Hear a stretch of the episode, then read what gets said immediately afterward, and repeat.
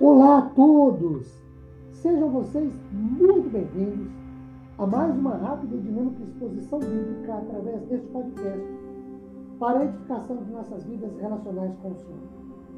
Meu nome é Ricardo Bresciani, eu sou pastor da Igreja Presbiteriana Filadélfia de Araraquara, situada na Avenida Doutor Leite de Moraes, 521, na Vila Xavier.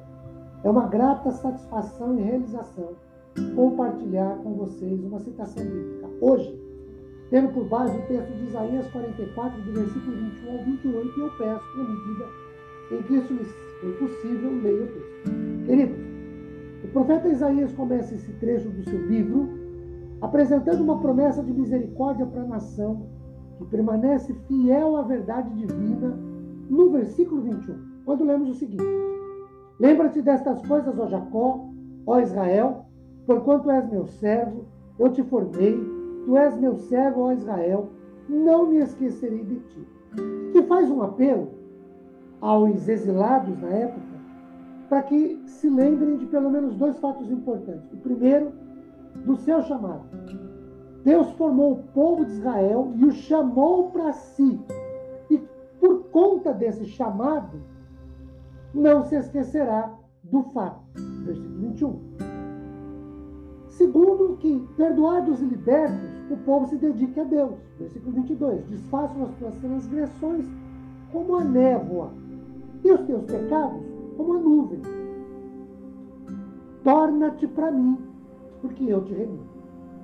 Os muitos e lamentáveis pecados dos judeus poderiam ser cancelados, eles poderiam vir a Deus em busca de perdão, uma vez que ele operaria a sua redenção indicando o Messias para a sua expiação.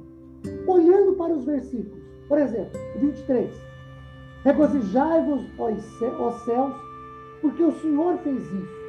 Exultai vós, ó profundezas da terra, retumbai com júbilo vós montes, vós bosques e todas as suas árvores, porque o Senhor remiu a Jacó e se glorificou em Israel. Queridos, diante das boas novas, os anjos do céu cantariam com alegria. Por isso, regozijai vós, céu. Nos versículos 24 a 28, Deus se apresenta como, primeiro, Criador. Criador onipotente, que preparou Israel desde a eternidade para ser o seu povo redimido e readquirido ou reconquistado depois de haver se perdido. O texto diz: Assim diz o Senhor que te redime, o mesmo que te formou desde o ventre materno. No versículo 25, lemos o seguinte: que desfaço os sinais dos profetizadores de mentiras e enlouqueço os adivinhos. Queridos, o soberano Senhor, onisciente da história, que destrona a sabedoria insignificante dos filósofos e sábios deste mundo, denuncia a ilusão dessa vã filosofia e imaginação pagã e filosófica. Lemos o seguinte no versículo 26. Que confirma a palavra do meu servo, cumpro o conselho dos meus mensageiros.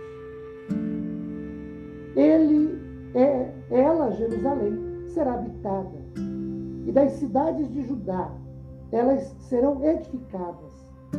Eu as levantarei Queridos, as pessoas mundanas jamais teriam acreditado que Jerusalém e o seu santo templo seriam completamente destruídos 70 anos depois que os caldeus demoliram.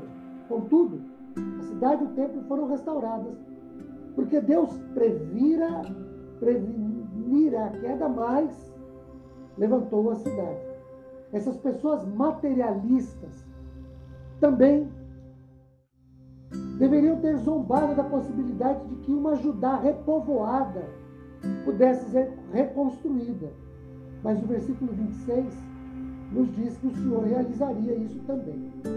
Nos versículos 27 e 28, que digo a profundeza das águas, seca-te, e eu secarei os teus rios. 28, que digo de Ciro, ele é o meu pastor e cumprirá tudo o que me apraz. Digo a Jerusalém será edificada e do templo será fundado. A menos possível de cumprimento à mente de um incrédulo era a predição de que os judeus pudessem ser libertados por um pagão, um não israelita como Ciro, 150 anos depois da predição cumpriu. A mensagem é surpreendente. Conquistadores estrangeiros anteriores haviam sido reconhecidos pelos profetas como agentes de Deus, como por exemplo Nabucodonosor. Mas Ciro é diferente. Não era intenção de Deus devolver o trono de Judá aos descendentes de Davi no futuro imediato, mas Deus usa Ciro para isso. Queridos, a palavra de Deus é a seguinte: o Senhor chamou o seu povo, o povo errou, foi punido, Deus restaurou o povo, reconstruiu a cidade, porque ele não se esquece do povo que chamou. Em Cristo somos chamados por Deus. Ele não se esquece de nós. Sua bênção de paz, conforto e consolo recai sobre nós. Amém.